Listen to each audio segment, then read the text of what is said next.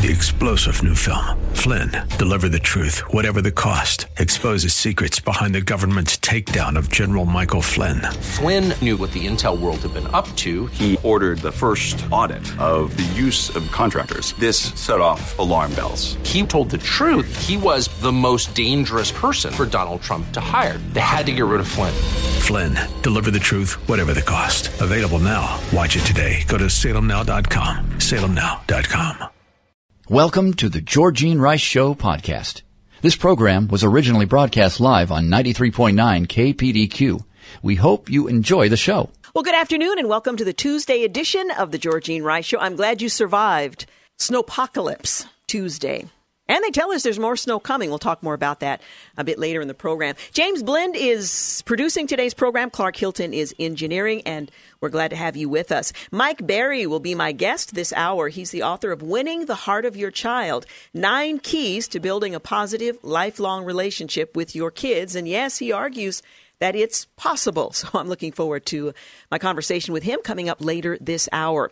Well, today, of course, is the um, day that the president delivers his much anticipated State of the Union address. I say much anticipated because it, of course, was supposed to have happened earlier, but that uh, didn't happen because the federal government was shut down and there was the back and forth with the president and the Speaker of the House. Well, that's all been resolved, or at least scheduling the uh, address. And um, the president will speak tonight to a joint session of Congress. Uh, we'll talk more about that, what to anticipate, uh, who is delivering the rebuttal, and some of the things to listen for a bit later in the program. But today is the big day. We do know that the president, uh, by his own admission, is going to call for unity, which is a bit of a challenging subject given the climate uh, during his state of. Um, the Union or disunity uh, speech. During the State of the Union address, uh, the president is expected to take on a role of um, fiercest critics say his most unfamiliar with uh, uniter in chief. The president is expected to call for unity and stress optimism when he addresses Congress and the nation during his second State of the Union address. But given the bitter partisan battle, uh, partisan uh, battle with Democrats, especially House Speaker Nancy Pelosi, who will be seated just over his shoulder, um, over the border wall, another looming government shutdown. The question is whether Democrats will be receptive or at least give the appearance of decorum. This is a tremendous opportunity to do otherwise, so I don't expect we'll see much decorum. Um, in fact, we'll see more out and out disgust than anything else. That's my guess. Will they applaud or will they sit on their hands? My guess would be the latter. Uh, what will police, uh, Pelosi's expression be as a nation observes her in the background over Trump's left shoulder when he condemns resistance and retribution politics and makes his argument for strong border security via his wall? Well, this is the drama that faces the president's State of the Union address tonight at 6 o'clock p.m. Pacific time. Now, some Democrats, with their selection of State of the Union guests, have already singled the that reconciliation will. Uh, uh, will be will not rather be on their agenda. In addition, the president is expected to showcase a growing economy despite the shutdown. U.S. economy added a robust 304,000 jobs in January, marking 100 straight months of job growth. The president and his top aides have also hinted that he's likely to use the address to announce a major milestone in the fight against the Islamic State in um, uh, in Syria. So we'll just have to wait and see what he actually says uh, when he addresses the nation at six o'clock, followed by followed immediately by a rebuttal. Democrats are demonstrating um, hypocrisy with their refusal to forgive Democratic Virginia Governor Ralph Northam. That's what some are suggesting. Uh, Zaid Jilani uh, says uh, on the Tucker Carlson show uh, of course, Governor Ralph Northam uh, is being charged with a racist photo that appeared on his medical school yearbook page more than 30 years ago. The liberal journalist said people need to people change dramatically over time and he needs to be forgiven, adding that liberals are undermining their philosophy. Jilani, who wrote an op-ed, op-ed rather, entitled why does Ralph Northam deserve no mercy? Called Democratic leaders unprincipled for pushing criminal prison reform while trying to bring down prominent individuals who've made mistakes. Now, Northam has refused um, leading Democrats' call for him to resign. He initially apologized, but insisted he was not the person in that photo, still uh, admitting that he has gone in blackface under different circumstances. Critics are arguing the Democratic Party may have no choice but to have a zero tolerance policy on Northam. A party that peddles identity politics can't attack President Trump and others for alleged racism if they don't police their own. Well, it's happened consistently, but we'll see if it happens this time. Uh, the turmoil surrounding Northam grew more bizarre on Monday when it became entangled with a scandal following Virginia Democratic Lieutenant Governor Justin Fairfax. In response to a reporter's question, he suggested Northam could be secretly pushing a newly revealed sexual assault allegation against him to derail his possible ascension to the governorship. So who knows what's actually happening, but that's the allegation that's been leveled. excuse me, New York Democratic Representative Alexandria Ocasio Cortez on Monday unveiled details, new details on the so called Green New Deal she plans to introduce in a matter of days as she worked behind the scenes to rally congressional support for the proposal that could cost as much as $7 trillion. Ocasio Cortez, who's set to unveil the plan with Massachusetts Democratic Senator Ed Markey, told her fellow representatives in a letter that the Green New Deal calls for a national social, industrial, and economic mobilization at a scale not seen since World War II in the space of 10 years. Good luck with that. Federal prosecutors in New York Monday issued a subpoena to President Trump's inaugural committee. A spokesperson for the committee confirmed a move that threatened to open another front against an administration dogged by investigations. We have just received a subpoena for documents, the spokesperson said in a statement. While we are still reviewing the subpoena, it's our intention to cooperate with the inquiry. The subpoena was first reported by the Wall Street Journal, which revealed that prosecutors had asked for all documents related to the committee's donors and vendors, as well as records relating to benefits that donors received after making contributions. They also requested documents relating to donations made by or on behalf of foreign nationals, including but not limited to any communications regarding or relating to the possibility of donations by foreign nationals. Well, according to the Daily Signal, federal district judges who preside over a portion of a single state have been able to block President Donald Trump's actions 30 times through nationwide injunctions, far more than any other administration in history, according to the Justice Department. The trend has uh, prompted the Trump administration's Justice Department to seek an end to nationwide injunctions, following a similar argument that was made by the previous administration under President Obama. And Senator Patty Murray single handedly quashed the Born Alive Abortion Survivors Protection Act which would have prohibited infanticide. Democrats needed a volunteer from a safe seat in a blue state to be a lightning rod for the party's infanticide support. And Governor Andrew Cuomo announced on Monday that state income tax revenues plummeted by $2.3 billion since he introduced his new budget plan last month, a bombshell that will force him to curb spending, the New York Post reports. Predictably, Cuomo's preliminary analysis claims much of the impact is coming from a drop in revenues from the state's highest income earners, most impacted by the loss of write offs of state and local tax deductions known as SALT. Keep in mind, lavish SALT deductions largely benefited the wealthy in blue states with high taxes at the expense of taxpayers in low tax states. And by 2060, the Census Bureau estimates that the number of foreigners coming to live in the United States will equal the current populations of France and Belgium. According to the Washington Examiner, the figures show that of the 79 million more in 2060, 75 million will be legal and illegal immigrants and their families. Moreover, without immigration, according to the census analysis from the Center for Immigration Studies, the U.S. population would increase by just 3.7 million, the latest sign that the country is on a, a path to zero native population growth. And there are warning signs. The Islamic State group is regrouping in Iraq faster than in Syria, according to a new Pentagon report, underscoring the fluid nature of the security threat in the Middle East. The assessment of the efforts by ISIS to reestablish a foothold in the region comes as the U.S. military is moving forward with a plan to pull out of Syria. We're going to take a quick break, but we will be back in just a few moments. You are listening to The Georgene Rice Show. You're listening to The Georgene Rice Show podcast. It's aired on 93.9 KPDQ. 21 minutes after 4 o'clock, you're listening to The Georgene Rice Show. Coming up later this hour, in fact, in our next segment, we'll talk with Mike Berry, Winning the Heart of Your Child, Nine Keys to Building a Positive Lifelong Relationship with Your Kids. We'll also anticipate, the, anticipate rather, the State of the Union address, giving you some things to, uh, to think about and look for, or rather listen for.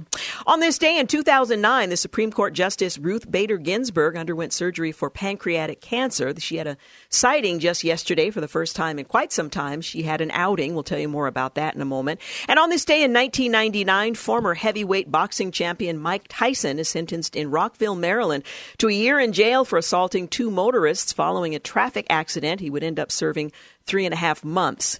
And on this day in 1937, President Franklin Delano Roosevelt proposes increasing the number of U.S. Supreme Court justices. The proposal, which fails in Congress, draws accusations that Roosevelt is attempting to pack the nation's highest court. Well, more low level um, snow could be headed our way as people continue to deal with the uh, storm that shut down schools on the Portland coast, or rather the Oregon coast, Portland area, and the Willamette Valley. Most of it, at least here, has simply melted away the current forecast shows the system moving south from Canada with snow at the weekend at sea level. So that's right where most of us live. A low will drop down the coast, pulling cold air out of the interior of BC. That has the uh, potential to create a, a rain snow mix that could turn to snow showers as temperatures cool. According to meteorologist Rod Hill, he's tracking a stronger system from the Yukon on Friday night and Saturday. This one bears watching as it could bring a more significant and widespread snow to the lowlands of western Oregon and Washington. Hill said as much as four inches of snow or more is possible and could continue to fall into Monday morning. The National Weather Service calls the system potentially significant. The exact timing, the track of the system isn't known, nor are precise snowfall amounts, which of course we, we know. Uh, but nonetheless, they expect a significant event uh, to uh, approach us, uh, at least potentially significant event to approach us. Friday and Saturday. The threat of another snowstorm follows one that created problems on the roads Monday, led to school closures throughout southwest Washington, western Oregon through today, and tomorrow should be just a normal day, but uh, these kinds of conditions could return rather quickly. Iowa Republican uh, Chuck um, Grassley said today that the he thinks the Mueller report is going to be finished within a month. He isn't sure if Congress will see the report, but wants to force the Justice Department to uh, be transparent. Acting Attorney General Matt Whitaker issued his first comments on the Russia investigation last week, saying something similar. Whitaker said the probe is, I think, close to being completed. William Barr, who Trump uh, has nominated to be the permanent Attorney General, told senators last month that he wants to see as much of the report released as possible. Well, Senator Grassley said today that he believes Special Counsel Robert Mueller is just weeks away from finishing the report report he was hired to produce some 21 months ago after his uh, Russia probe began. Um, uh, within a month, if we see it, Grassley responded as his prediction. Acting Attorney General Matt Whitaker said eight days ago that the Mueller probe was in its final stages. Now, right now, the investigation is, I think, close to being completed. Whitaker told reporters in his first public remarks about it since the president appointed him to the post. I hope we can get the report from Director Mueller as soon as possible, he added.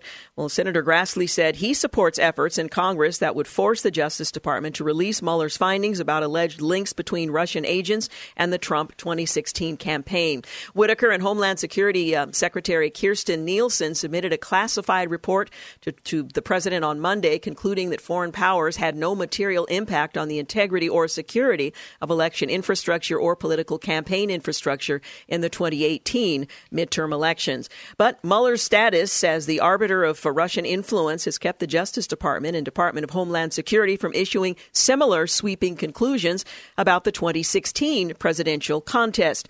Senator Grassley told uh, Hugh Hewitt on Tuesday that Mueller's final product should be a public document with the exception of portions that impact national security and the privacy of individuals.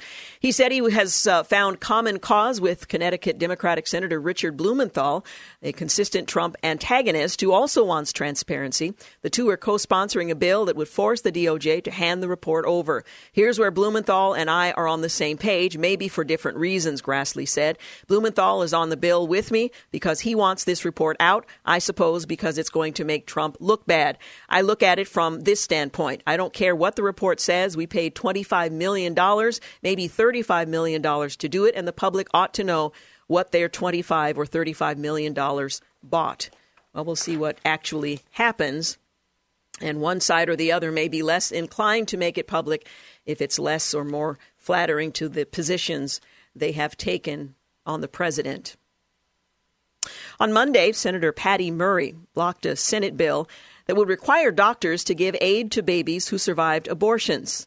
Objected to uh, the Born Alive Abortion Survivors Protection Act, and her one vote was enough to prevent the Senate from passing the bill in a unanimous consent vote, according to LifeSite News. Well, last Thursday, Senator Ben Sasse requested the unanimous consent vote after Virginia Democratic Governor Ralph Northam, a pediatric neurologist, had made comments indicating he had no um, uh, not uh, uh, objected to letting an infant die after its birth, indicating that a born alive infant would be resuscitated if that's what the mother and family dis- uh, desired. Well, Sasse had already called for a unanimous consent vote to pass a resolution defending the Knights of Columbus in mid January. That resolution was passed unanimously. According to the rules of the Senate, a senator may request unanimous consent on the floor to set aside a specific or specified rule to produce. Um, or expedite a proceeding. If no senator objects, the Senate permits the action. But if any one senator objects, the request is rejected. Unanimous consent requests with only uh, immediate effect uh, are routinely granted, but ones uh, affecting the floor schedule, the conditions of considering a bill or other business or the rights of other senators are normally not offered, or a floor leader will object to it until all senators concerned have had an opportunity to inform the leaders that they find it acceptable. Uh, acceptable rather. Well, Sasse appealed to the conscience of the entire Senate, saying just a few years ago the abortion lobby was uh, really clear in its talks about hoping abortion would be safe, legal, and rare. Now we're talking about keeping the baby comfortable while the doctors have a debate about infanticide. You're either for babies or you're defending infanticide. Please don't let Governor Northam define you. Murray objected on the unanimous consent vote, stating this is a gross misrepresentation of the actual language of the bill that is being uh, asked to be considered, and therefore I object. Senator Joni um, Ernst responded to Murray's objection by asserting there is nothing great, uh, there is nothing moral or even humane about the discussion that we have before us today. Over the past week, we have witnessed the absolutely ugly truth about the far reaching grasp of the abortion industry and its increasingly radicalized political agenda. Politicians have not only defended aborting a child while a woman is in labor, but have gone so far as to support the termination of a child after his or her birth. A child, a baby, rationality, decency, and basic human compassion have fallen by the wayside. Majority Leader Senator Mitch uh, McConnell, who will have a, a gauge, uh, have to gauge rather, whether to call later for a roll call vote, said the act was legislation that ought to be very uh, the very definition of something that receives unanimous consent in this body. It's harrowing that this legislation uh, is even necessary. It was even more disturbing when last week a Democratic governor was unable to simply state that, of course, of course, these newborn babies have human rights that must be respected. That is increasingly no longer the case. You're listening to the Georgene Rice Show. 30 minutes after 4 o'clock is our time. We're going to take a quick break. When we return, we'll talk with Mike Berry, author of Winning the Heart of Your Child Nine Keys to Building a Positive, Lifelong Relationship with Your Kids. You're listening to the Georgene Rice Show podcast. It's aired on 93.9 KPDQ. 35 minutes after 4 o'clock, you're listening to the Georgene Rice Show.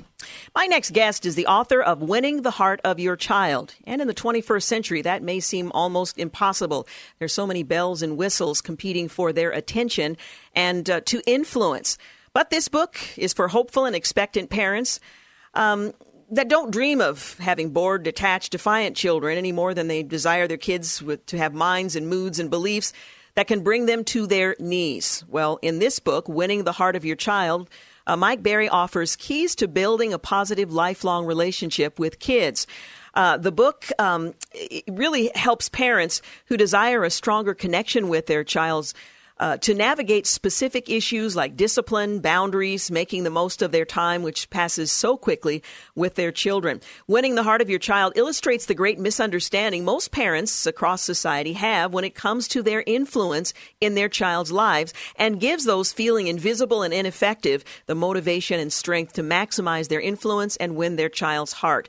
Well, the author is a former youth and family pastor and the father of eight. He zeroes in on the unique role parents play in their child's lives. Well, Mike Berry is the co-founder, along with his wife Kirsten, or Kristen rather, of the award-winning parenting blog Confessions of an Adoptive Parent and the support and resource site Oasis Community. He is a featured writer and influencer for Disney website um, Babble.com, and his work has also been featured on Yahoo Parenting, The Good Men Project, The Huffington Post, Right Now Media, Michael Hyatt's Platform University, Great Big Story, Focus on the Family Radio, Moody Radio, Disney, and Jeff Goins' uh, Tribe Writers Conference. I'm tired just uh, reading through them.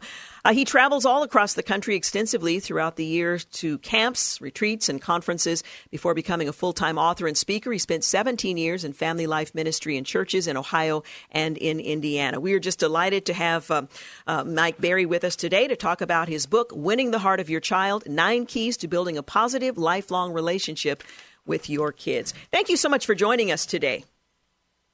Yes, thank you for having me on. It's great to be with you. Now, making every single moment matter is uh, certainly the challenge. You begin in the introduction recalling when you had your first child and um, the challenge of just bringing that child home. I think you said you were uh, pretty much astonished for the first uh, short period of time, but how quickly time passes. And there's so much that's required of parents um, especially when their kids are are moved away from the home and into a public school setting or a school setting where there are all kinds of uh, influences. Is it possible to make every moment matter? Is it possible for parents to win the heart of their child with the time that they've been given?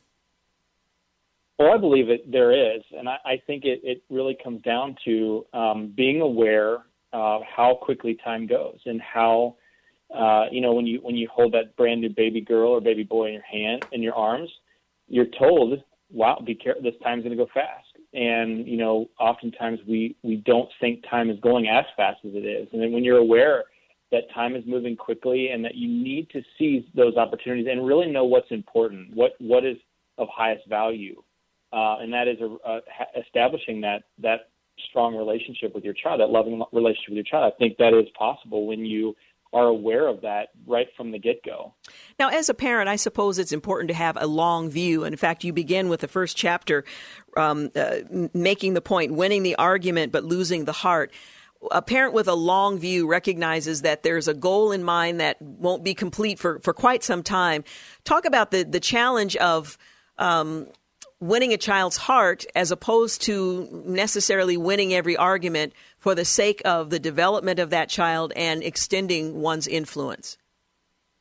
Yeah, I, I think the the curse that we have as parents is that we, uh, and it's probably uh, has to do with the way most of us were raised.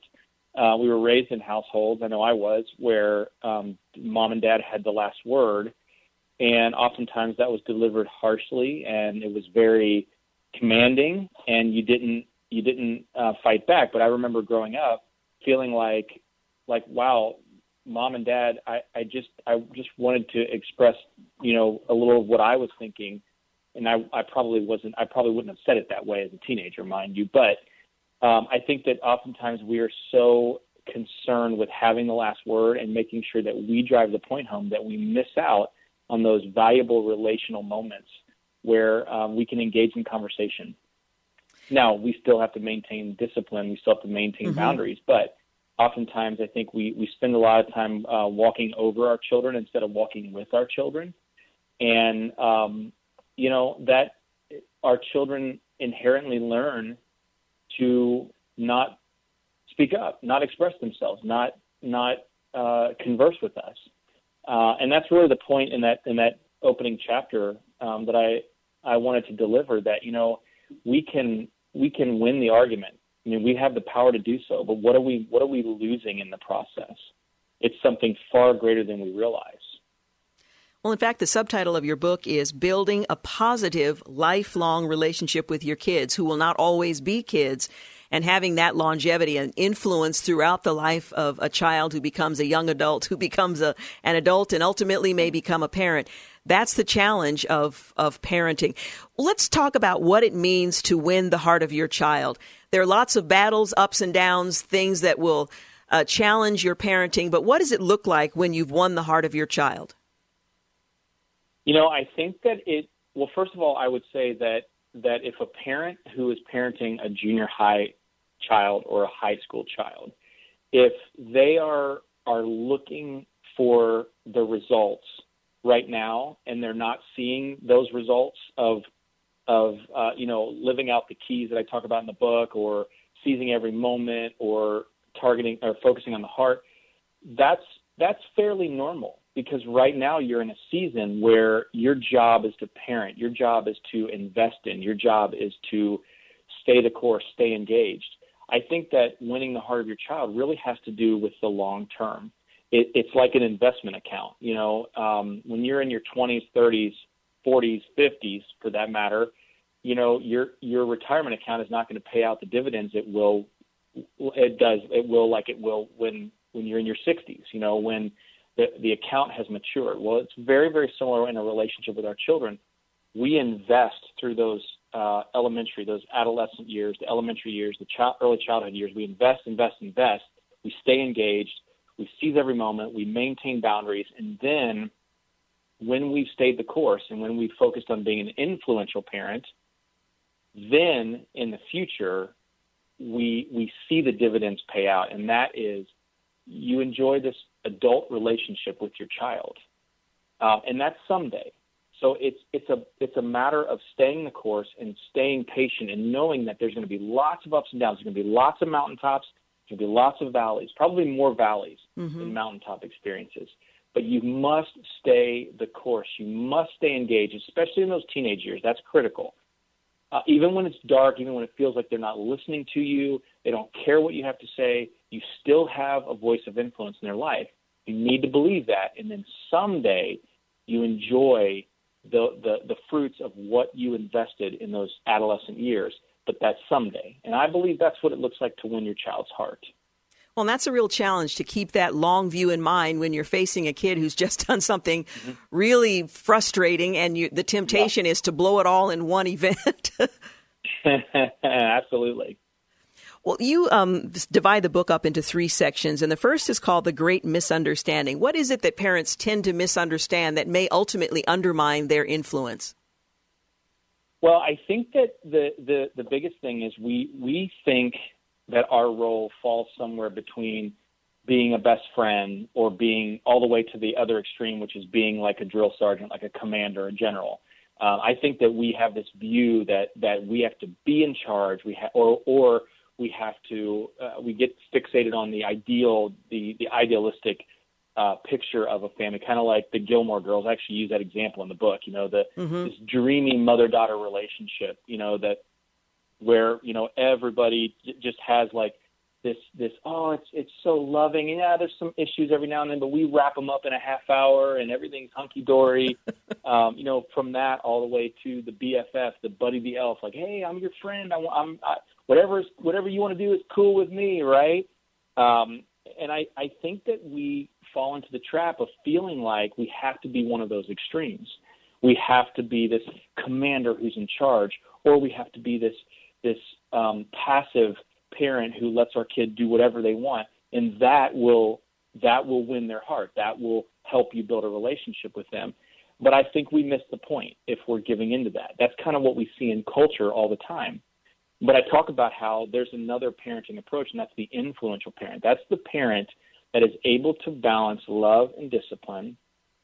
That's the parent that is able to establish boundaries that are built in love um, that doesn't give in to fear because we're we're filled with fear in this culture, uh, especially as parents, and with technology changing every single second, rightfully so, right? But I think the great misunderstanding is that we feel like we feel like we have no voice, and then we try to overcompensate by either being really controlling or really passive, and we misunderstand that there's a better approach, and that is leveraging our time, um, maintaining love, staying engaged, becoming a parent of influence. We're going to continue our conversation, but I do need to take a quick break. We're talking with Mike Berry. He's the author of Winning the Heart of Your Child Nine Keys to Building a Positive, Lifelong Relationship with Your Kids. We'll be back. You're listening to the Georgene Rice Show podcast. It's aired on 93.9 KPDQ. We're back 51 minutes after 4 o'clock. You're listening to The Georgene Rice Show. I'm continuing my conversation with Mike Berry, co founder, along with his wife Kristen, of the award winning parenting blog Confessions of an Adoptive Parent and the support and re- resource site Oasis Community. He joined us today to talk about his book, Winning the Heart of Your Child Nine Keys to Building Positive lifelong relationship with your kids. Well, let's talk about uh, these keys to building a positive lifelong relationship with uh, with kids. I think every parent aspires to just that a lifelong relationship that's positive and their influence continues uh, through adulthood. Where do parents need to begin? What are some of these uh, keys? Well, first of all, let me say it's not easy. Uh, it's and it's not just a. I would not even say it's not even just to read a book and, and you're mm-hmm. you've got it. It's it's reading the book. It's and it's it's applying the principles.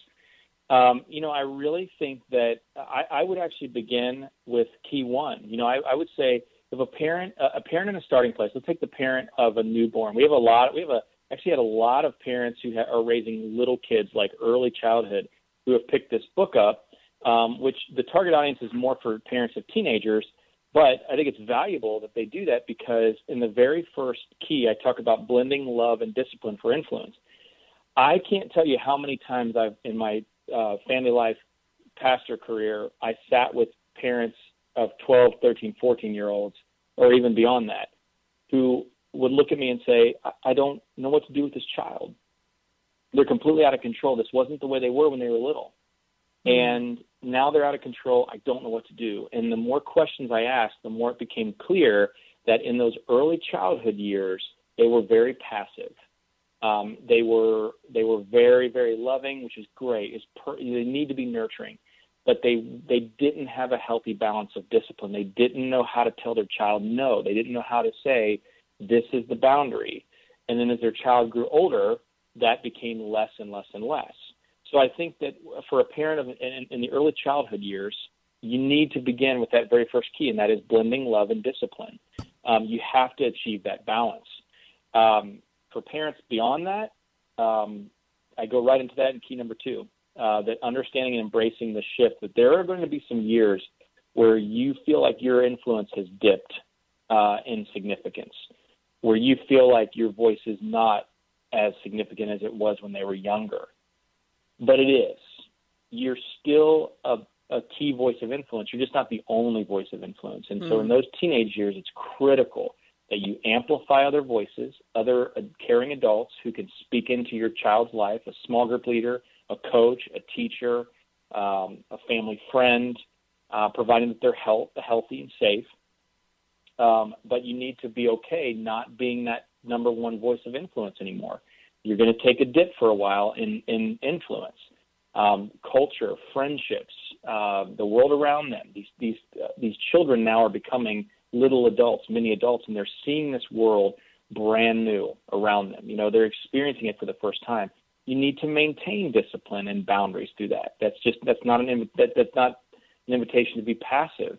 You need to be engaged. But I think I would say to begin, a parent needs to begin with keys one and two. If you're in early childhood years, key one. If you're in the teenage years, key two is for you. Now, interestingly, the third key uh, is one that might be somewhat surprising, and you suggest that parents need to amplify other voices of influence. They're already competing with a, a wider audience.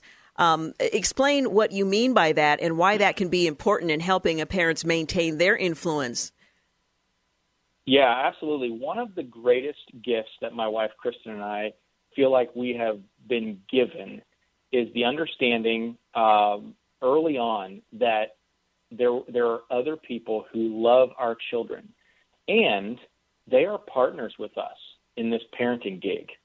So while I may look at my child, my teenager, and say, and and and say something that's guiding them or instructing them or leading them, and they may look at me and roll their eyes.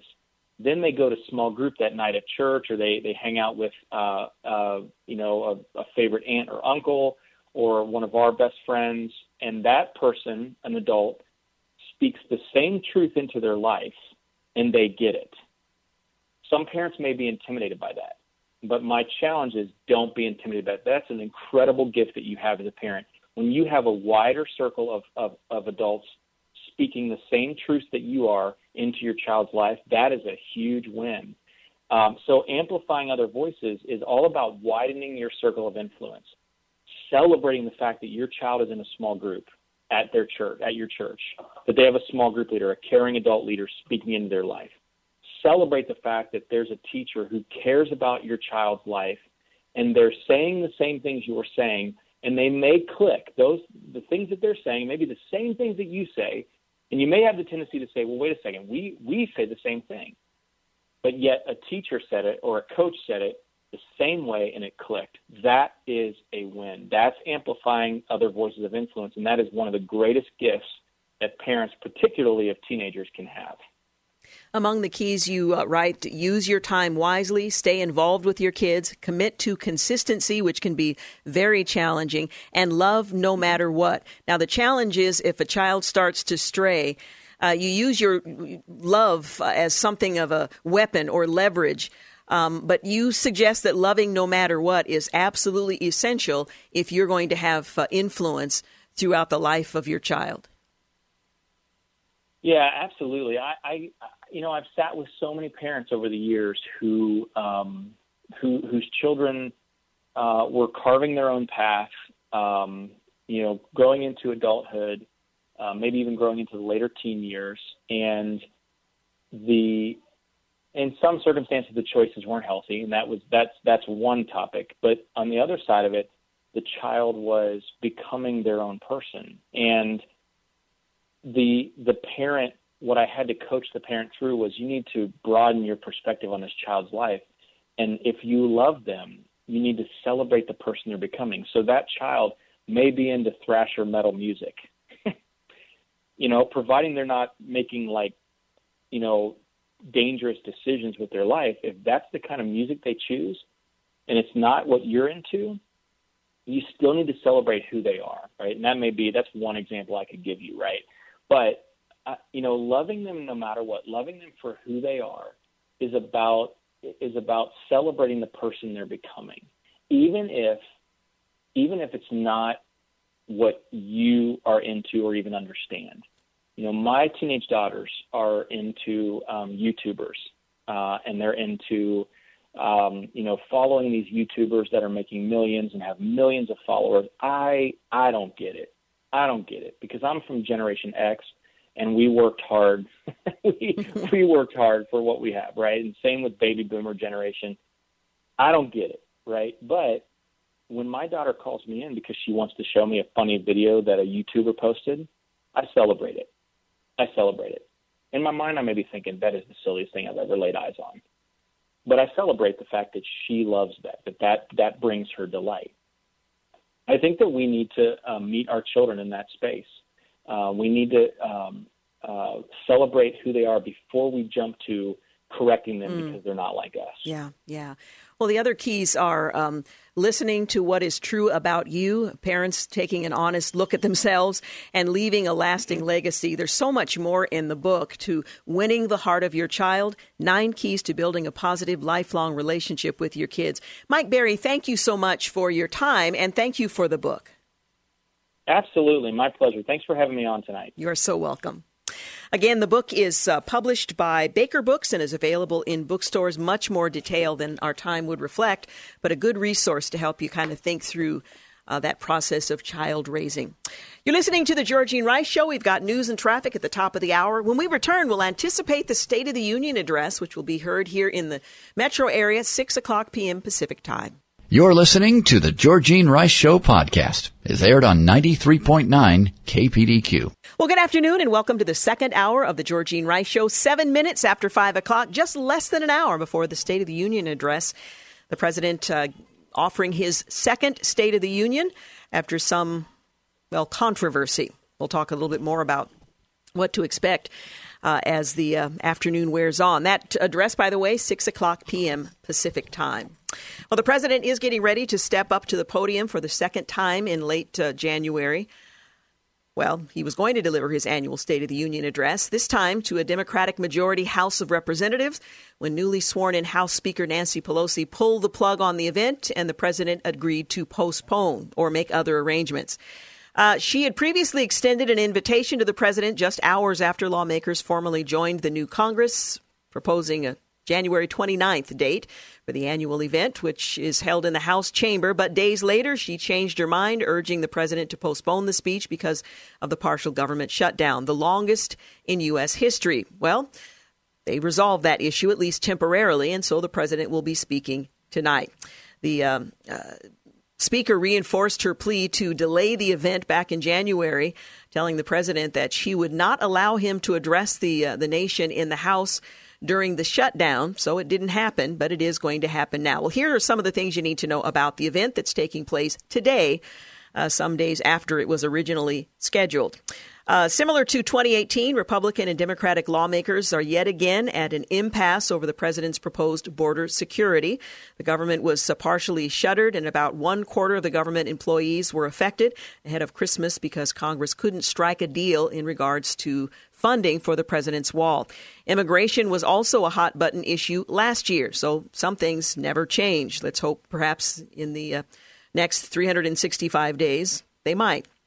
Well, what happens during a government shutdown? Seven things. Um, well, several things happen. We won't go into them, but the government shut down for three days in uh, January of 2018 over uh, disagreements over the future of the Deferred Action for Childhood Arrivals, or DACA program, which was an Obama era program, uh, offered protection for immigrants, also known as Dreamers, who came to the United States as minors brought by their parents. Uh, they eventually reached a compromise to briefly reopen the government. Well, during the uh, address of, in 2018, the president called on both parties to put politics aside to get the job done, a theme he may echo this year as Democrats control the House while Republicans maintain their grip on the Senate. Tonight, I call upon all of us to set aside our differences, to seek out common ground, and to summon the unity we need to deliver for the people we were elected to serve. That's a quote from the president uh, earlier. Let's see if uh, the tone that he suggests is going to be around party, or not party, but national unity is one that uh, can be achieved. It's doubtful, but we'll see. Uh, the State of the Union um, will be attended by uh, not only members of Congress, but also guests that were carefully uh, selected to make a political point. An official list is, uh, was released from the White House, so the president's cabinet, the heads of the 15 executive departments, including the attorney general, members of Congress, a variety of guests chosen by lawmakers, are invited to attend. The nine sitting Supreme Court justices uh, including newcomer Brett Kavanaugh, will also be asked to view the event in person. Uh, members of the Joint Chiefs of Staff and senior uh, uniformed leaders in the Defense Department who help advise the president and his staff on military matters will be invited uh, to attend. The president will also, um, uh, or I should say, has also handpicked around 15 guests to join the First Lady Melania Trump in the gallery. It's a tradition that was started by former President Ronald Reagan back in 82. Some of these individual stories are heroic, some are patriotic, others are tragic, White House Press Secretary Sarah Sanders explained. But all of them represent uh, the unbreakable American spirit and will inspire our nation to continue growing stronger, prouder, and more prosperous. Now, there will be guests invited from the other side of the aisle that will be a little less uplifting in terms of the message that they send, but they do uh, take a jab at the president and make a point that the Democrats would like to make. A Marine Corps veteran, a police officer, a welder, and uh, parents of MS 13 victims uh, were among those tapped by the president to attend last year's event, and some of those um, categories will be repeated this time around. Now, Stacey Abrams, a former Georgia Democratic gubernatorial candidate, will take the national stage to deliver a response for uh, rather, to Trump's State of the Union address. The Atlanta lawyer was hoping to become the first black female governor in the U.S. in November, ultimately came up short. The 45 year old acknowledged that she wouldn't be able to defeat her Republican opponent, uh, Brian Kemp, after a 10 day dispute over votes, though she refused to publicly concede, promised to file a federal lawsuit challenging the gross mismanagement of the state's elections. Well, Senate Minority Leader Charles Schumer, Chuck Schumer, revealed the Democratic Party's choice for the rebuttal uh, at the end of January, calling Abrams a great spokesperson and an incredible leader. Somewhat unusual to have someone who's not a sitting member of Congress. He went on to say that she has led the charge for voting rights, which is at the root of just about everything else. I'm very excited that she's agreed to be the respondent to the president. He reported, uh, reportedly told a crowd of journalists after the announcement. Again, this was in late Janu- January. Uh, the designated survivor, which is a precaution taken to ensure continuity of the presidency, probably won't be revealed until hours before the the big event. I haven't yet heard who that will be. Last year, Agricultural Secretary Sonny Perdue was tasked with the role. Ahead of the speech, the designated survivor will be taken to a secure and undisclosed, undisclosed location outside Washington, D.C., where he or she is expected to stay with Secret Service agents until the conclusion of the event. When the president and his cabinet members safely exit the past uh, the packed House chamber. The uh, chosen official will be allowed to return home. It's not unusual for a lesser known cabinet member to be selected, as the president may point out higher profile officials as he mentions specific tasks and initiatives in his speech. So you have a designated uh, survivor. You know, it's interesting. I wonder if there are members of the cabinet um, and advisors who would really like to be the designated survivors. They don't have to go to the speech, but I'm guessing that probably doesn't really weigh in on the decision of who plays that role. Now, you might notice during the State of the Union address, dozens of women in Congress uh, who are once again aiming to use fashion to make a political statement at the president's uh, speech tonight. The lawmakers agreed to wear all white to this year's event, although some didn't get the memo all white. It's a tribute to the women's suffrage movement. Representative Louise Frankel, a Democrat out of Florida, invited women from both sides of the aisle to wear the symbolic attire this week. We'll honor all those who came before us and send a message of solidarity that we're not going to back uh, not going back, rather, on our hard earned rights. Frankel, the chairwoman of the House Democratic Women's Working Group, explained on Twitter. Uh, this is the second time female lawmakers were encouraged to don white while watching the high profile speech in person after his inauguration in 2017 and the massive Women's March on uh, Washington that followed, Frankel decided to call on colleagues to show solidarity. We wear white to unite against any attempts by the Trump administration to roll back the incredible progress women have made in this last century. Primarily, she's referring, of course, to abortion, and we will continue support uh, to support the advancement of all women. I don't see how abortion advances women, but nonetheless, that's a quote. Frankel said in a statement to USA Today in February, "We will not go back." Well, no one's urging them to go back, but protecting the rights of women in utero might be something worth considering. All right, 15 minutes after 5 o'clock, you're listening to The Georgene Rice Show. You're listening to The Georgene Rice Show podcast. It's aired on 93.9 KPDQ. 21 minutes after 5 o'clock, you're listening to The Georgene Rice Show. A little more than a half hour before the president delivers the State of the Union address, immediately followed by the Democrat rebuttal. Well, congressional Democrats are using their guest list for the State of the Union address on Tuesday to score political points against the president on immigration, the government shutdown, and more. And while the president has said he plans to deliver a message of unity today, tonight, and find common ground with Democratic lawmakers, many on the other side of the uh, the aisle aren't buying his plea for bipartisanship, with Democrats uh, fuming over the president's push for a border wall or whatever you want to call it. A still unresolved funding standoff. Those uh, guest lists signal the president could face a pretty tough crowd. No big surprise there. Well, in the latest example, Representative Alexandria Ocasio uh, Cortez uh, said on Monday that she'll bring an activist who made headlines protesting against now Justice Brett Kavanaugh's nomination to the Supreme Court.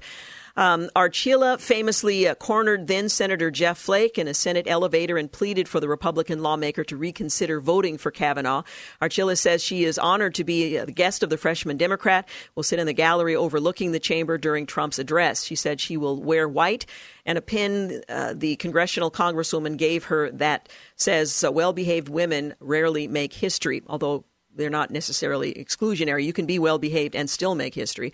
While Ocasio Cortez has chosen to highlight the controversy surrounding Kavanaugh with her guest, other Democrats have invited guests directly affected by the ongoing immigration debate and the recent partial government shutdown. Representative Bonnie Watson Coleman invited Victoria Morales, a Guatemalan woman living in the United States illegally, who reportedly has was fired from the Trump National Golf Club. Morales has spoken out about the Trump organization's hiring practices hired as an illegal and then fired. I'm not sure what element um, she was referring to, but the Trump organization said last week that it will use the e verify electronic system at all its uh, uh, properties to check employees' uh, documentation. Sandra Diaz, a native of Costa Rica who worked at Trump's club from 2010 to 2013, also will be attending the State of the Union as a guest of Democratic Representative Jimmy Gomez of California.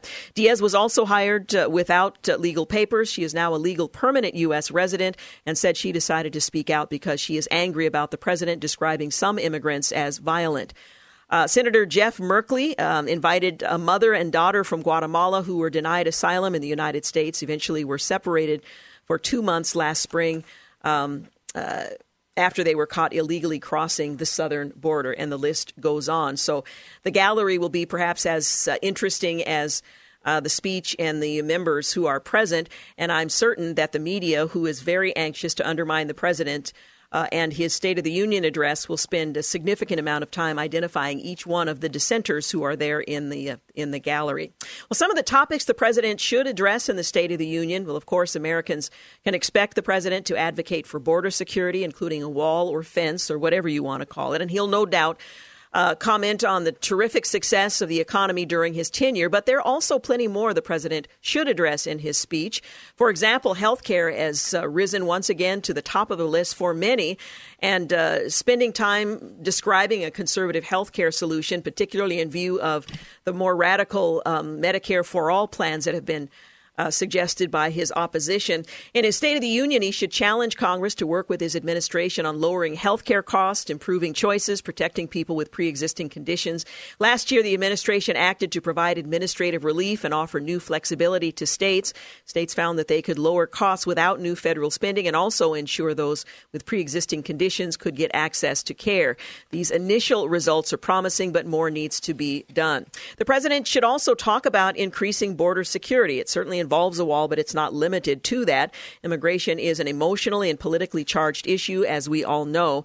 But despite the emotion, good policy hasn't changed. The United States still needs better enforcement and border security.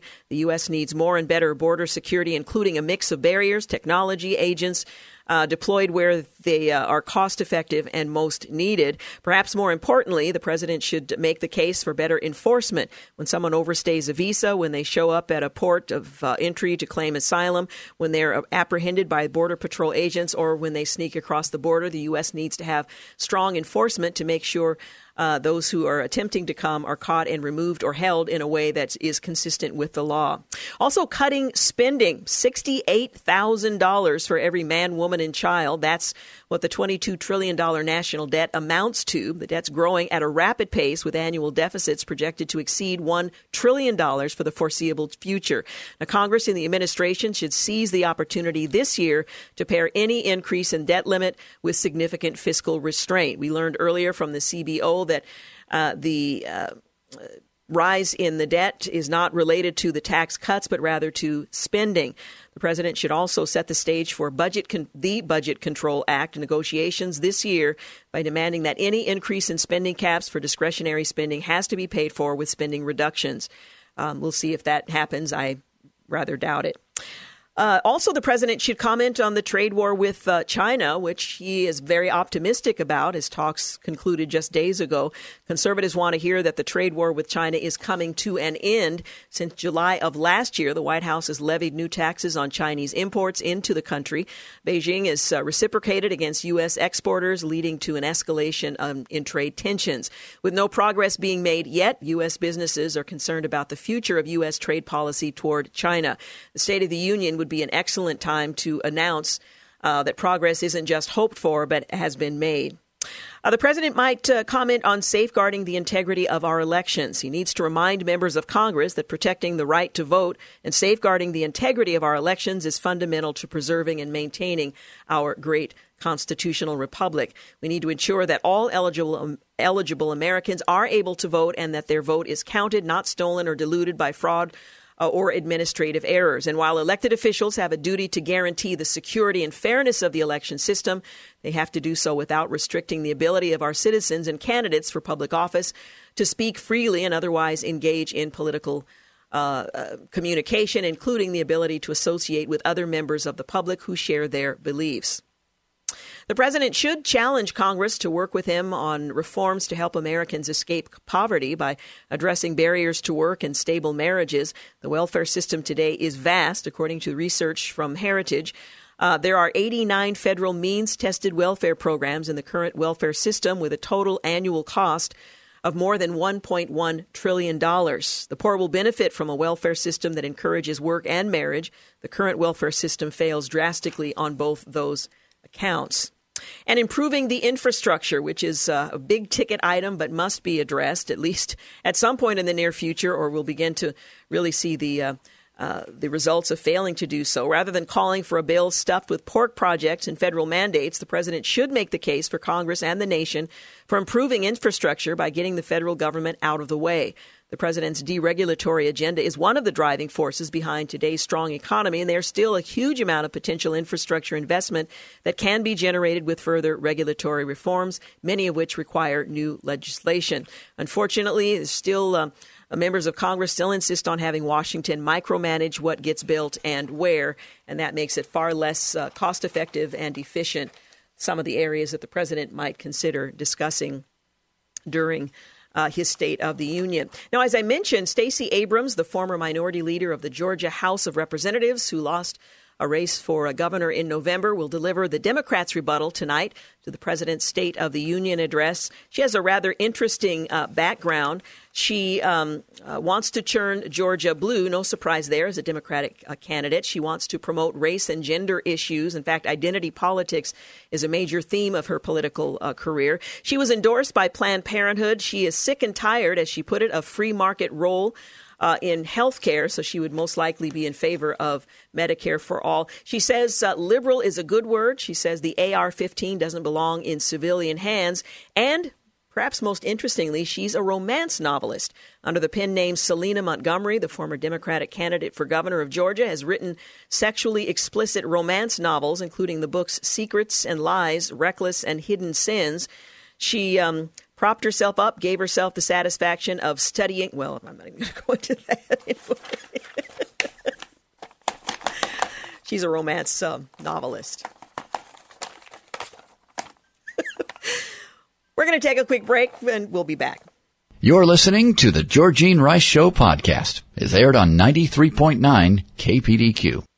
35 minutes after 5 o'clock, you're listening to the Georgene Rice Show. The president will take to the podium for the State of the Union address in about 25 minutes. Well, Americans have pretty much given up on trusting Washington to handle big problems, according to a new survey.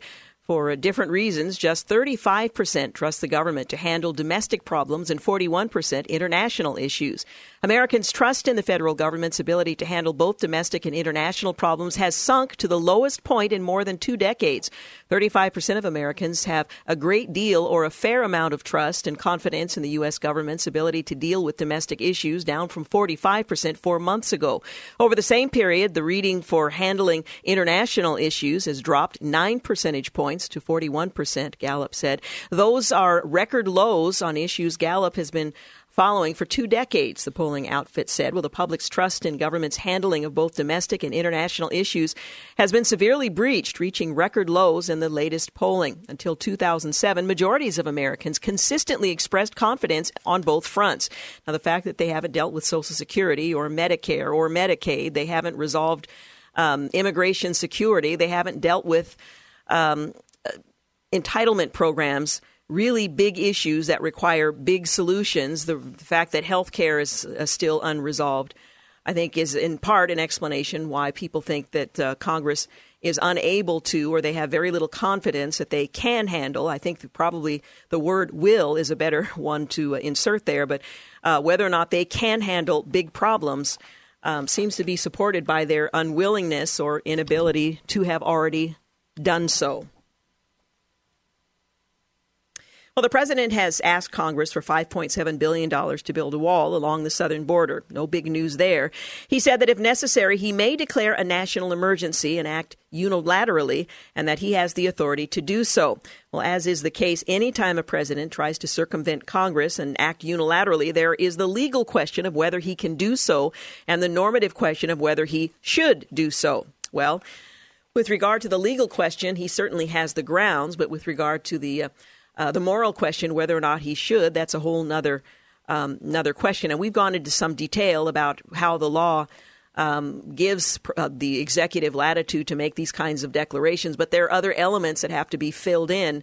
Uh, before he can move forward. You can make the um, declaration of an emergency, but moving forward, finding the funding, and, and so on, uh, requires uh, an accounting, and whether or not the president will decide to do that, it's uh, not yet clear, but it will be determined, I would expect, over the next few days, as Congress has until the 15th of January to determine whether or not there'll be another government shutdown, resolve the issues that divide the Democrats and the Republicans uh, over uh, border security, and um, the president will I assume, make that announcement at some point in the near future. It is not expected that he will um, make that announcement during the State of the Union today, by all accounts that we've been hearing up to this point.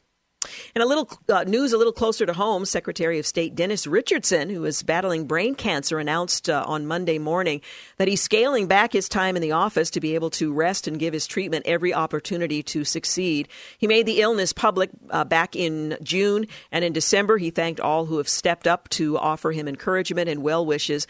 At the time, he also said three recent MRI scans showed a brain tumor had not grown and that a fourth was scheduled. He released the announcement on Monday saying, I can't thank everyone enough for their countless well wishes and prayers.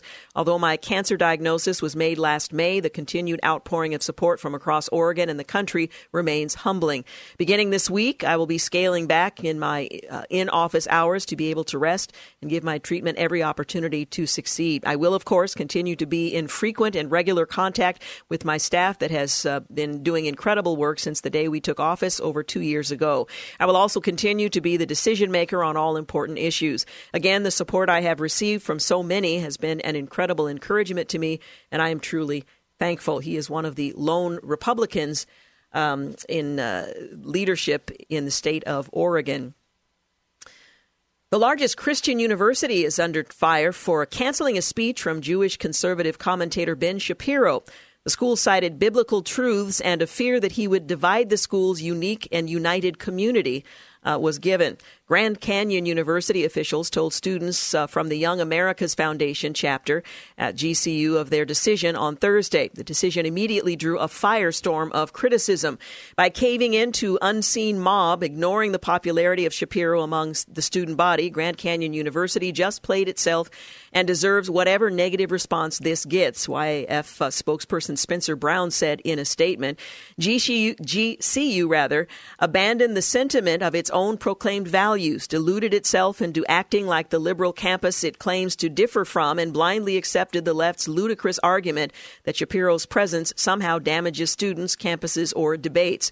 In a statement released on Friday, the administrators there acknowledged the school's decision to block the Daily Wire editor in chief and host of the Ben Shapiro show, saying they knew it to obviously disappointed and offended some in the Phoenix community. Uh, we know that if we had made a different decision, we would have disappointed and offended others within the same community. The statement reads It was not our intent to disappoint or offend anyone. It was, rather, to use our position as a Christian university to bring unity to a community that sits amidst a country country rather that is extremely divided and can't seem to find a path forward toward unity. The Christian University also references a very divided America and the school's mission to achieve the kind of peace that Jesus called for in the scriptures. Blessed are the peacemakers, for they shall be called sons of God. Well, making this move certainly did not result in peace. Of the dozens of schools Shapiro has spoken for, only a handful resulted in protests or a dangerous situation at ultra liberal campuses like the University of California, Berkeley. Multiple people were arrested in Berkeley after mass protesters broke out because of his speech. Well, according to the YAF students, uh, GCU administrators specifically cited DACA students and what Shapiro may say about immigration as grounds for canceling the speech. So the diversity of opinion was no longer welcome. I appreciated what David French wrote about. Uh, this decision, uh, writing that with a headline, When Christians Are Too Afraid to Hear Ben Shapiro Speak. He says uh, Ben Shapiro, um, speaking at the 2018, well, I I won't start there. But on Friday, another university canceled another Ben Shapiro speech. He's used to this by now, of course. It happened at public and private universities across the country. There are some on the left who hate him. They want him deplatformed as often as possible, and so it's hardly surprising that where the left holds the most power, his position will be most precarious. But Friday's cancellation was different. This time, a Christian college canceled his appearance. Grand Canyon University holds itself out as traditional and orthodox in its beliefs. Its doctrinal statement reads like the statement of faith at countless evangelical churches in the United States. Moreover, the school supplements its doctrinal statement with a truly admirable series of ethical position statements. As a matter of official position, the school declares a belief that God created the universe without stating a specific position on the matter of uh, creation. It supports a right to life from conception until natural death. It affirms the view that sexual relationships should be reserved exclusively for marriage, and it defines marriage as the union of a man and a woman. Grand Canyon even has a strong statement in support of academic freedom, slating, stating rather that critical thought, open dialogue, and a fair presentation of all major views is vital to higher education, but is indispensable for genuinely Christian instruction. Shapiro, by the way, believes in each of the statements uh, made by the university. He wasn't coming to disrupt the university's mission. If anything, he'd affirm many of its most central teachings, yet Grand Canyon canceled him anyway. And the question is why? Well, the school statement justifying uh, its decision was a revealing mess, somehow managing to be simultaneously self righteous and cowardly. At the outset, it acknowledges that the school agrees with many of the things that Ben Shapiro speaks about and stands for, but then it nonsensically claimed that our decision to cancel Shapiro's speech engagement is not a reflection of our ideologies or the values he represents, but rather a desire to focus on opportunities that bring people together. Okay. But deplatforming and inherently device is inherently divisive. It's an explicit rebuke and rejection of the many people who wanted to hear Shapiro speak. As the statement continues, it grows more ob- obsequious, writing bullet points about Grand Canyon's diversity, its commitment to its community, and its positive impacts on the neighborhood and the wider world. It acknowledges that uh, it's offering Shapiro supporters, but uh, offending rather Shapiro supporters, but the entire release reads like a plea to a secular world. Yes, we erred by inviting Shapiro, they argue, but please like us anyway. We're still good people. At first glance, a statement like this seems very off-brand for modern evangelicalism. After all, isn't the it Trumpian now? Aren't evangelicals all about owning the libs? But if you dig deeper, you know that Grand Canyon's actions are entirely consistent with real malady that stalks much of American evangelical thought. Christians aren't so much about owning the libs, they're all about fearing the libs, and that fear manifests itself differently in different Christian communities. In white evangelicalism more broadly, you see the uh, palpable panic of increased uh, secularization and diminished liberty that led to the people of God, the heirs to a line of faith that is thousands of years old, to seek the protection and good graces of the philandering, mendacious reality television star and real estate developer. Yes, in early days, people of faith like Hezekiah confronted the Assyrian army while relying on God and not human alliances to save his people. But good grief, that's Hillary Clinton out there. How can the church withstand her terrible wrath? Well, in other sectors of evangelical church, however, the fear of the left mixed with uh, more than a little desire for the kind of earthly prestige that only the secular progressive elite can bestow creates a very different effect, especially in academic circles. You see Christians virtually begging, Don't treat me like the other Christians, I'm not like them. It's a modern version of the parable of the Pharisee and the tax collector, where the new Pharisee puts out a press release that says, We're not like those mean conservatives. We give back to our community and embrace diversity in the vain effort to secure the world's approval and thereby secure their institutional future. These fearful Christians broadcast their good deeds to the world, hoping the world will love them back. Or to continue the analogy to Hezekiah and the, the Assyrian threat, one set of Christians looks at the Assyrian army and cries out to Egypt for assistance. The other looks at the Assyrians and seeks to curry their favor, hoping for mercy from those who are fundamentally hostile to their faith. He goes on from there, David French, writing for National Review. When Christians are too afraid to uh, hear Ben Shapiro speak. Very sad day indeed. 47 minutes after 5 o'clock. We'll be back to wrap things up. You're listening to the Georgene Rice Show podcast. It's aired on 93.9 KPDQ. We're back. You're listening to the final segment of the Georgene Rice Show. Well, of course, the State of the Union address is set for about uh, 15 minutes from now 10, 12, 15 minutes from now. And this will be rather interesting. Both sides have. Uh, uh, selected guests to accompany them to make some sort of a point. Uh, the president has invited guests, members of Congress have invited guests uh, the attention less on the State of the Union address itself than the people who happen to occupy the chamber along with uh, those who are seated for the speech. So it's a rather interesting drama. Um, and my guess is uh, Maxine Waters suggested nobody listened to it at all. But if you care about the future of the country and the direction it's likely to take, whether you agree with that direction or are likely to oppose it, it's important to know what's being said. So at least you're informed about what you oppose and um, how to move forward. Anyway, that's all going to take place 6 o'clock p.m. our time. And as you know, this has been a rather contentious season. Um, the uh, federal government could shut down, or at least a portion of it, on the 15th of February if members of Congress are unable to come to some sort of an agreement that satisfies everyone. So the petulant children um, have only met once, um, but we're hoping that they'll meet sufficient times, number of times, to at least approach some sort of an agreement. We'll see what happens next. So that's coming up at 6 o'clock p.m.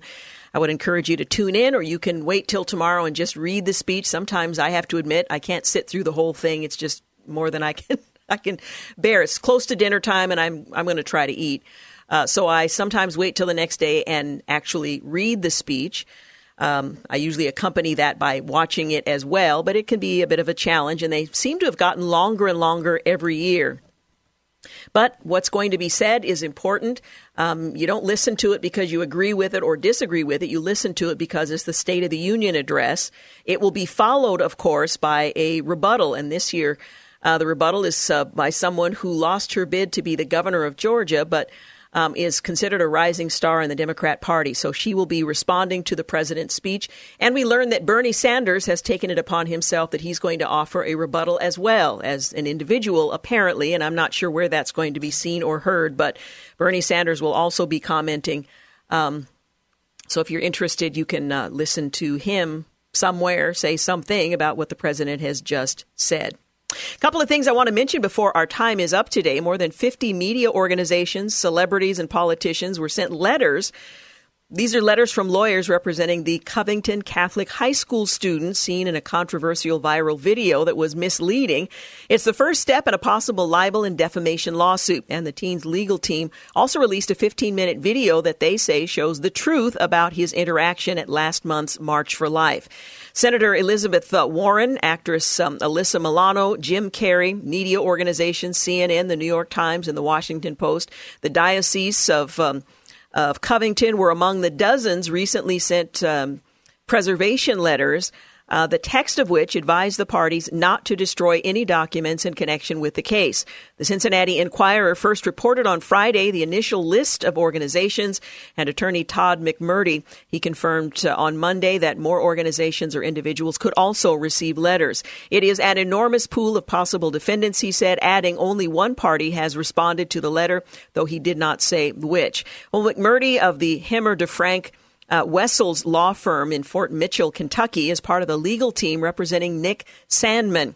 The Kentucky teenager vilified online after a viral video widely misrepresented him, allegedly harassing a Native American man following a pro life demonstration in January at the Lincoln Memorial in Washington, D.C. The incident sparked massive and widespread criticism and uh, of Sandmann who was seen in a brief snippet of the encounter smiling while standing in front of the activists and Sandmann's classmates. Well, subsequent video revealed the student, some including Sandmann, um, wearing red Make America Great Again hats were actually accosted and yelled at before Phillips and other Native American activists approached them. Another group, the so called Black Hebrew Israelites, were heard and seen shouting at the students. Both school officials and the Native Americans involved have said that they've received death threats since that encounter. And of course, what uh, makes its way online in, in terms of defamatory um, content will remain online for the um, for the life of this teenager. McMurtry told the Enquirer that um, the aftermath of the incident permanently stained Nick's reputation, that's the teenager, and the organizations and individuals addressed in the letters may have defamed or libeled Nick with false reporting. So that uh, libel suit may, in fact, be filed and move forward. The attorney was uh, quoted earlier today as saying whether or not they're actually successful in uh, their effort to file suit for libel uh, it's an important uh, case to argue, and it will perhaps um, hold the media to a higher standard and prevent similar incidents moving forward. Well, they're telling us more low level snow could be headed our way as people continue to deal with the storm that shut down schools on the Oregon coast, the Portland area, and the Willamette Valley. The current forecast shows the system moving south from Canada with snow at the weekend at sea level. A low will uh, drop down the coast, pulling cold air out of the interior of BC. That has the potential to create a rain snow mix that could turn to snow showers as temperatures cool. According to uh, meteorologist Rod Hill, he says he's tracking a stronger system from the Yukon Friday night and Saturday. This one bears watching as it could bring a more significant and widespread snow to the lowlands of western Oregon and Washington. He said as much as four inches of snow or more is possible and could continue to fall into Monday morning. The National Weather Service calls the system potentially significant. The exact timing and track of the system isn't known, nor are precise snowfall amounts. In fact, you'll recall we were expecting um, snow on Monday, and it turned up on Tuesday here, at least in the Portland metro area. The threat of another snowstorm follows one that created problems on the roads this morning um, and led to school closures throughout southwest Washington, western Oregon uh, through uh, today. So keep that in mind. We're t- being told that there is more snow likely to come. So, uh, just a bit of a heads up. Tomorrow on the program, of course, we'll follow up and respond to the State of the Union address as well as other comments that will be heard uh, immediately following the president's speech. Um, and uh, we'll have a lineup of guests to discuss that. We're also working on some other things. On Thursday, we'll talk with Jason Thompson. He is the director of Portland Fellowship. We'll catch up with him and what the organization is doing right about now. So I'm looking forward uh, to talking with him. The Portland Fellowship, as you might recall, is the organization here in the Portland area, and there are others like it all across the country that work with individuals who have made the decision. They don't recruit, it's not a political organization. Uh, but it is a discipleship ministry. Uh, they work with people who say they have unwanted same sex attraction, and they work with them for a period of a year or two. Uh, through what the scriptures have to say, it's a counseling and uh, program, and they do some significant work. I've uh, met with and known some of the people who've gone through that program. I'm very familiar with some of the teachers of the program, and um, they're doing some uh, tremendous work. So we'll bring you up to date on the challenges they face as the landscape has and continues to change, not only in the Portland area, but all across the country. And then on Friday, assuming that uh, we're not all buried in feet of snow, we're going to take a look at the lighter side of the news. So I'm looking forward to that after a very long and serious week of um, of heavier news. So we'll uh, we'll get into that on Friday. If you didn't have the opportunity to listen the first hour of today's program, I interviewed Mike Berry. He's the author of Winning the Heart of Your Child Nine Keys to Building a Positive Lifelong Relationship with Your Kids. If you missed that interview, or for that matter, any interview that uh, we broadcast on this program, you can go to kpdq.com and download the podcast. You can listen to whole programs or single um, interviews uh, of your choosing, so you can check that out uh, to hear my conversation with Mike Berry, Winning the Heart of Your Child Nine Keys to Building a Positive Lifelong Relationship with Your Kids. And once again, tomorrow we'll follow up and respond to the State of the Union address and others who responded to it as well, and hopefully uh, have a better, clearer understanding of where we're moving on from here. And of course, one of the key issues is whether or not Congress can come to some sort of an agreement to prevent another government shutdown. The deadline is February 15th. Today being the 5th, that tells you just how uh, tight that timeline is. I want to thank James Blend for producing today's program, Clark Hilton for engineering, and thank you for making the Georgene Rice Show part of your day. Have a great night. Thanks for listening to the Georgene Rice Show podcast. If you'd like to download a podcast of the show or would like more information on today's guests, please visit the show at kpdq.com or on Facebook. Follow the show on Twitter at grice show and like us on Facebook. And join us live every weekday at 4 for more critical thinking for critical times on 93.9 KPDQ. Three star general Michael J. Flynn, head of the Pentagon Intelligence Agency, knew all the government's dirty secrets. He was one of the most respected generals in the military. Flynn knew what the intel world had been up to, he understood its funding. He ordered the first audit of the use of contractors. This set off alarm bells.